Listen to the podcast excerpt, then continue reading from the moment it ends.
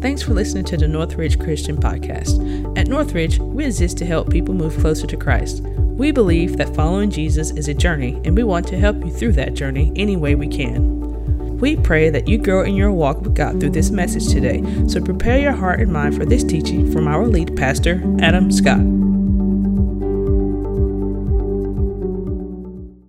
Actually, don't tell anybody, this is my favorite service of the week because you guys aren't quiet, okay? You scream, you holler, you shout, and you energize the entire room, and I'm excited about that. But listen, this entire month, we've been talking about something that basically declares that we want church to be more than just this gathering.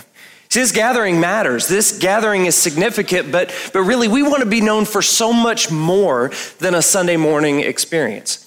You see, we've talked all month long and we've said we want to be known for things like joy, and we want to be known for things like authenticity and things like community. And even last week, we talked about being known for serving people. Those are important things. And honestly, there's probably 100 other things that we could add to this list.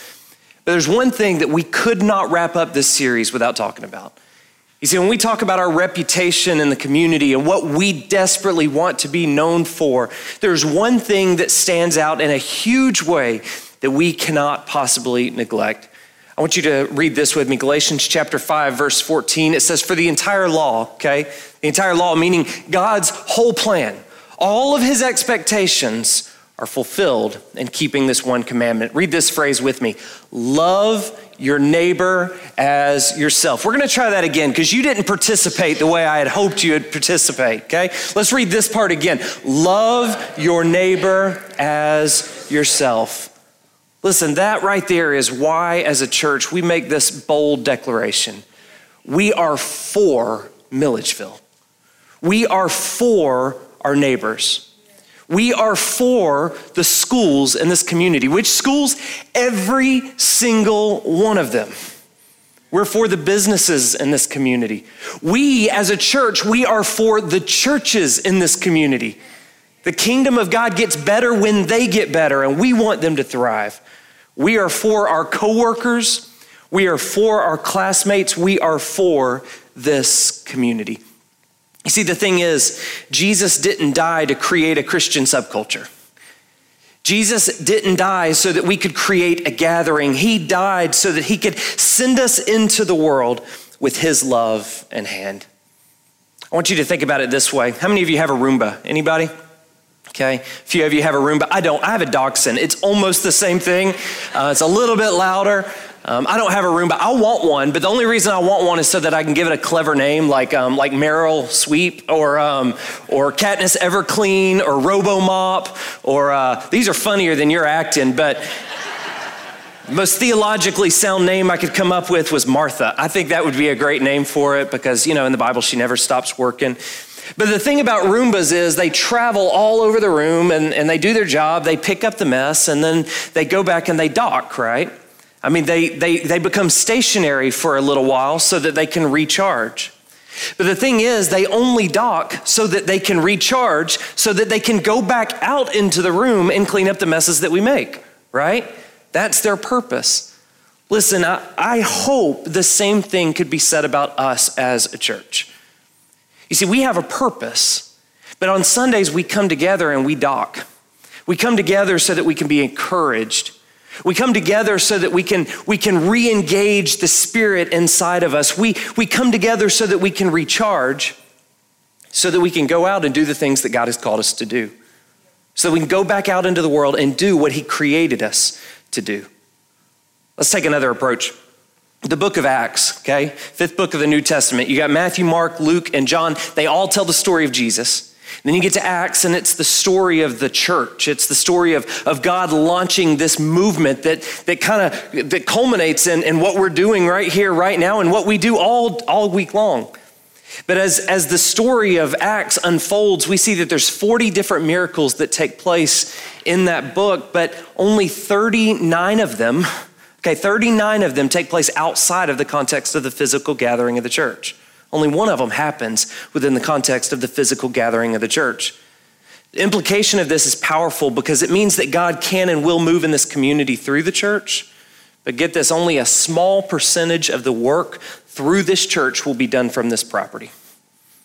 The rest of the work that happens is going to happen because we embrace our mission, because we get out of our holy huddles, and because we become mobile agents of the church in this community. Let me give you our sermon in a sentence today. Our greatest achievement as a church is how many butts we have in the seats. It's not what I said. We had a massive debate on staff with whether or not I could say that. So if you have a problem with that, I'm sorry. But our greatest achievement as a church is that we all agree on the volume of the music on Sunday mornings. I'm glad that's not the case. No, our greatest achievement as a church is how we love the world around us. You see, our success as a church, the thing that matters is that we embrace his purpose. We go out into the world and we make sure everybody knows they matter to us and they matter to God. Listen, in Matthew chapter 10, Jesus is getting ready to send his disciples out. These are his closest followers. And he's telling them to do this. He says, I want you to go out into the world. I want you to make sure they know that you love them and that through you, I love them too. He says, let me give you some steps to follow so that you can embrace your mission as a church. We're going to start with the first verse, Matthew chapter 10, verse 1. I do want you to know there are as many principles as there are verses in this chapter, okay? First draft of my sermon was 45 pages long, okay? There's a lot of stuff in here, but we got to beat the Methodists to lunch. So I narrowed it down to 3 of them, but I want you to spend some time this week reading this chapter. We're going to skip around, but there's so many good things in here. Let's start with Matthew chapter 10, verse 1. It says, Jesus called his 12 disciples to him. Okay, he says, lean in, listen up. I'm going to give you something that's important. And he gives them the authority to drive out impure spirits and to heal every disease and sickness. Here's what you need to know about this first verse. Jesus has been investing in this region for a while now. And at this point, he's making a strategic move to expand that ministry in that region through his disciples. And what he does to make that movement successful is he empowers the believers to fix the problems in the community. You see, here's the thing.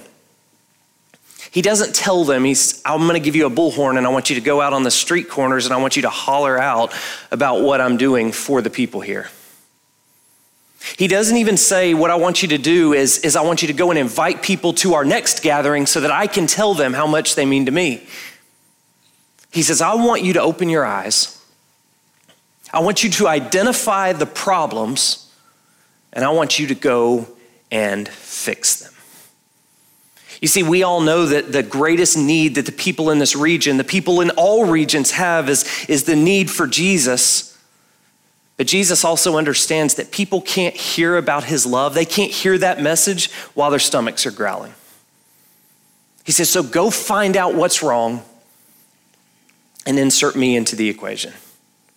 If they're sick, if they're hurting, if they're hungry, if they have a need, go do something about it. Here's the first thing that love does in the community. Love meets needs. Love meets needs. Let me tell you what this looks like in our community.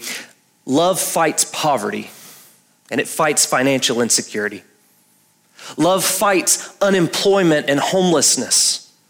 Love fights cancer of the body, but it also fights the cancer of racism that we find in the world around us. Love declares war on mental health problems and addiction. Love declares war on division caused by politics, and it declares war on broken marriages. Love stands up for children with absent fathers and mothers that are trying to raise a family by themselves, and they're so incredibly tired. Do you know the statistics in our area? I tell us that of all the households that have children in them, 40% of them in this area are single mothers.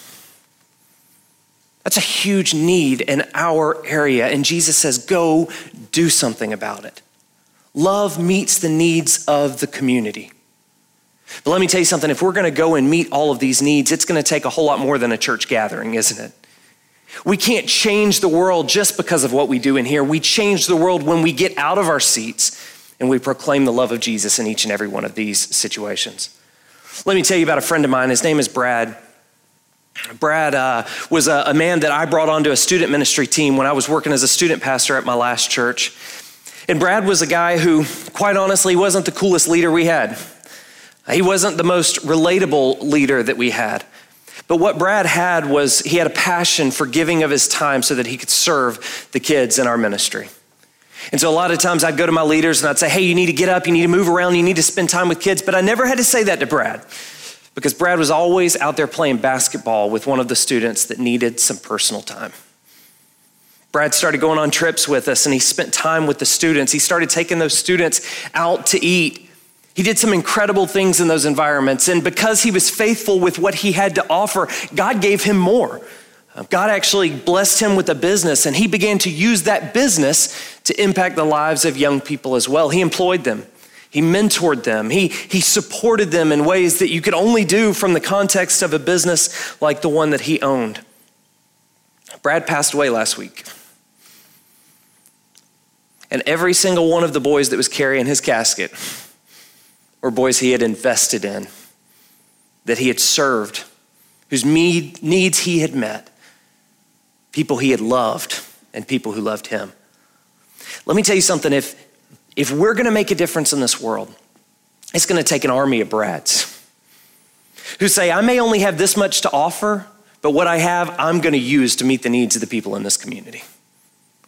And when God gives me more, when he blesses me, man, I'm gonna take that and I'm going to turn around and I'm going to invest it again in more and more people so that more people are brought into a relationship with Jesus Christ. Listen, it's easy to see the problems in our world, isn't it? A lot of times we see the problems and we talk about the problems and we'll even post on social media about the problems. But what Jesus is challenging us to do right here is he says, I want you to see the problems. I want you to pray about the problems.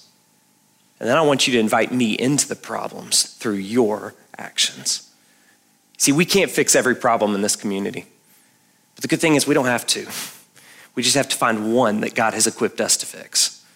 And we can do for one what we wish we could do for everyone, and God will multiply that, and it'll start a movement right here in Milledgeville, Georgia. Okay? That leads us to the second thing that we're going to pull out of Jesus' instructions. This is Matthew chapter 10, verses 16 through 18. He says this to his followers. He says, I'm sending you out like sheep among wolves. Therefore, be as shrewd as snakes and as innocent as doves. Be on your guard. You will be handed over to the local councils and be flogged in the synagogues. On my account, you will be brought before governors and kings as witnesses to them and to the Gentiles.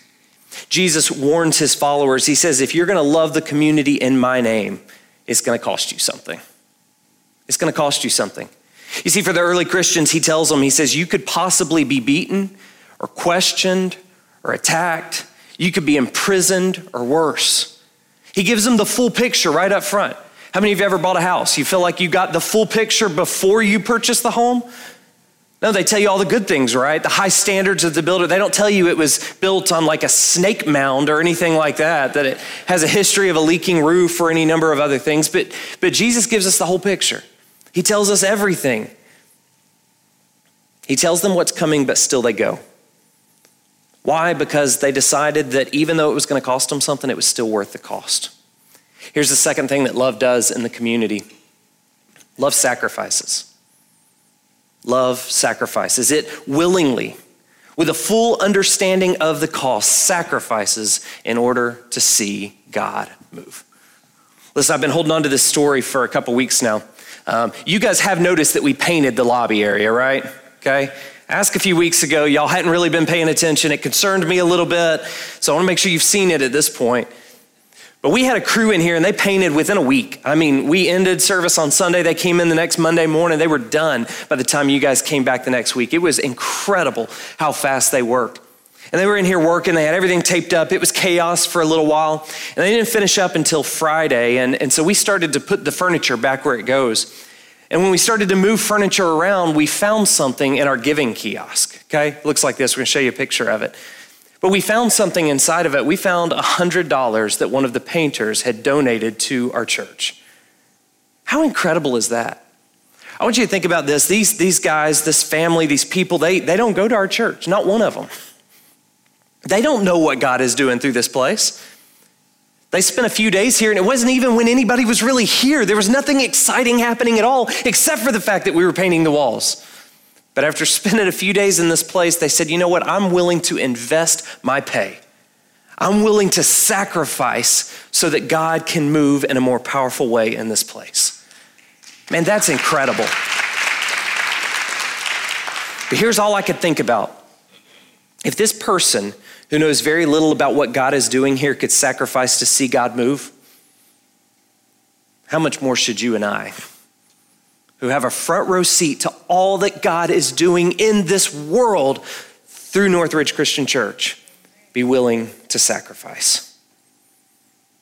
What will it cost us to be an agent of God's love in this community? How far are we willing to go? Are we willing to sacrifice our money? Listen, giving right now in this economy is an incredibly scary thing. Inflation is going through the roof. Groceries, we don't even have meat on the stores at our grocery stores right now, a lot of times when you check. But still, when we sacrifice and when we give, God moves. What about our reputation? Are we willing to love people into a relationship with Jesus Christ, even if it means that we'll be labeled or left out? What about our comfort zones? Let me tell you something, 90% of the things that God calls me to do are outside of my comfort zone. And I think it's more dangerous because the older I get, the smaller that comfort zone becomes. I like to be in bed by 10 o'clock, you know? But still, He moves when I'm willing to say yes. Loving the community that God has entrusted us with, and it is always going to cost something. But let me tell you something, there's a cost to doing nothing too. Because when we do nothing, there's a world full of people that are living and dying right around us, separated from the love of Jesus Christ. The question is, which cost are we willing to pay? Are we willing to sacrifice and give so that Jesus can be made known in this community? Are we willing to look the other way and let them be separated from Him forever? Listen, this is overwhelming, isn't it? I mean, we're talking about changing the world through what we do in Milledgeville, Georgia. We are talking about using our meager gifts to transform the world with God's power. We are talking about mobilizing the church, okay? This church, all churches in 1,000 different directions, every single day of every single week. How does this even work? I'm not smart enough to accomplish that. I can't organize that. You can't do that, which is why Jesus ends this conversation with His contribution to our efforts. It's what it says in Matthew 10, verses 19 through 20. It says, but when they arrest you, do not worry about what to say or how to say it. At that time, you will be given what to say, for it will not be you speaking, but the Spirit of your Father speaking through you. See, what Jesus says is, when what we have to offer isn't enough, when we're not smart enough, when we're not charismatic enough, when we're not gifted enough, when we're not influential enough, when we're not important enough, when we're not disciplined enough, when we're not strategic enough, when we're not any other enough, Jesus proclaims that His Spirit will show up and He will do the rest. You see, the disciples, they didn't wait until they had enough money in the bank or margin in their schedules or degrees under their belt. They recognized because of Jesus' words that when the Holy Spirit showed up, they had everything they needed to transform their communities with the love of Jesus Christ. Listen, this is the third thing that we learn about love from this story. Love depends on God. Always love depends on God. Listen, this is the best part of the message for me. I was thinking about it this week, and I recognized that global transformation is not our responsibility. That's not our responsibility. That's God's responsibility. My responsibility is to just partner with Him in what He's already doing and use what He's given me to support His efforts. He's going to maximize it. He's going to accomplish something with it. He's going to give me the words to say. He's going to tell me how to make it happen. Listen, this week I was talking to some of our staff and I had an AirPod in and I was listening because I was getting updates from somebody in our church that was sick and hurting. And while I'm talking with them, I'm hearing some voice that's talking to me, telling me what's going on in the world outside of this conversation. And I'll be honest, as I was getting those updates, it influenced the conversation that I was having right then and there. Listen, that's what saying yes to God's mission is like. You see, we basically have God in our ear. We have God in our hearts. Nobody else can see it, but he's whispering to us all the time, guiding us, helping us, supporting us, encouraging us, and allowing us to be successful as we speak his love into this community. The only question is this: will we choose to be a part of what he's doing right here in this place? Listen, last week, Mike read a passage. I didn't know he was going to use this passage. I love that he did because he talked about Matthew chapter 9. He said, the harvest is plentiful, but the workers are few. Listen, that's the chapter right before that, this one that we're talking about today. And it's almost as if Jesus followed that up with Matthew chapter 10. And he said, I want to show you what a few workers can do. Listen, we just need a few people that are willing to say, I'm all in, and I want to make Jesus known in this community. I want to make sure this community knows that we are for them. We don't want to grow as a church just so we can have a bigger church. That may surprise you. We don't want to grow as a church just so we can have a bigger budget. We already painted. We don't need to do it again. We want to grow as a church so that we have more soldiers in this community that are willing to proclaim the love of Jesus Christ.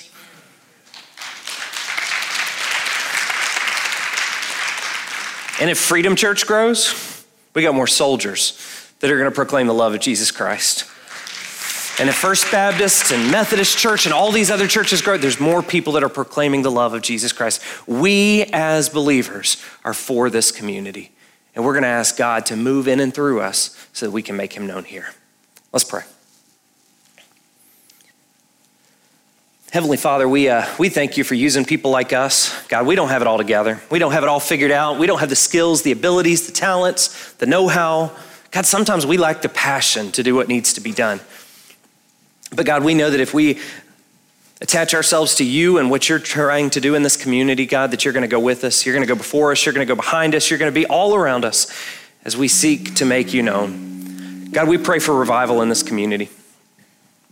God, we pray that this church, that our hearts would be caught on fire, but that it couldn't be contained by these walls, but that we would go out into the community and that fire would spread to every single business and location and corner of this county.